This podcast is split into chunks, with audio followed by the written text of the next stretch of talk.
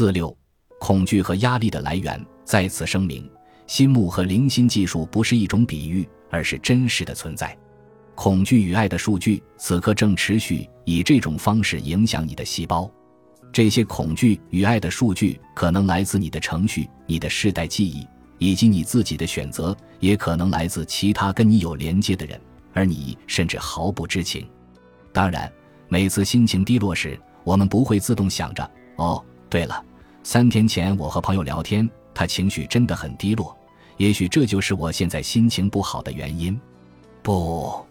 我们的心智会设法想出自己心情低落的缘由，在运用意志力离苦得乐。于是我们四下张望，怪伴侣、踢狗，或是对前车按喇叭。了解灵心技术背后的科学根据，会将慎选朋友这句老话提升至一个全新的层次。同时，倘若你是在爱与光中删除并重写程序，并选择活在此时此刻，对每个你遇到的人来说，你就可能是一股强大的疗愈力量。爱与光总是能战胜恐惧与黑暗，因此，如果你有意识地只传送与接收爱，你的能量场就会像捕蚊灯一样，可对抗任何流向你的恐惧或压力频率，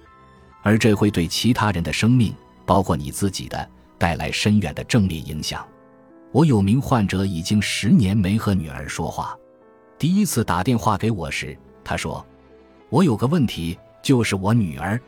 后来我终于说服她不要担心女儿的事，只要全心全意疗愈自己的问题。几个月后，在删除并重写程序时，他感觉自己的状况变得越来越好。有一天，他哭着打电话给我：“今天早上，我正在删除和重写程序，觉得仅剩的那些无法原谅和愤怒的感觉消失了。我知道这个问题终于彻底疗愈了。”就在此时，门铃响起，是我女儿。她哭着站在门口，张开双臂说：“妈，对不起，你可以原谅我吗？跟我合作十二年的几位教练也有许多类似的故事。只要删除、重写自己的程序，持续传送爱，你便可成为每个你遇到的人的疗愈力。以下是我的问题：你想掌握灵心技术，控制你从他人心目上接收的是爱或恐惧，还是宁愿任由身边的人时时刻刻传送给你的愤怒、恐惧和压力摆布？就像你可以坐在键盘前做好网络设定，这样你就能选择你的计算机要接收和传送哪种数据，你也同样可以选择只接收和传送爱的频率。这些途径与连接无需另外开辟，打从我们在子宫里，它们就已经存在。心木技巧让我们可以有意识地使用这些现有途径调到爱的频道，在你内在的爱，在你身边的爱，在你细胞和记忆里的爱，以及在每一位与你连接的人细胞和记忆里的爱。你可以控制自己的电台要转到哪个频道。以我自己为例，我喜欢听潘多拉在线音乐电台。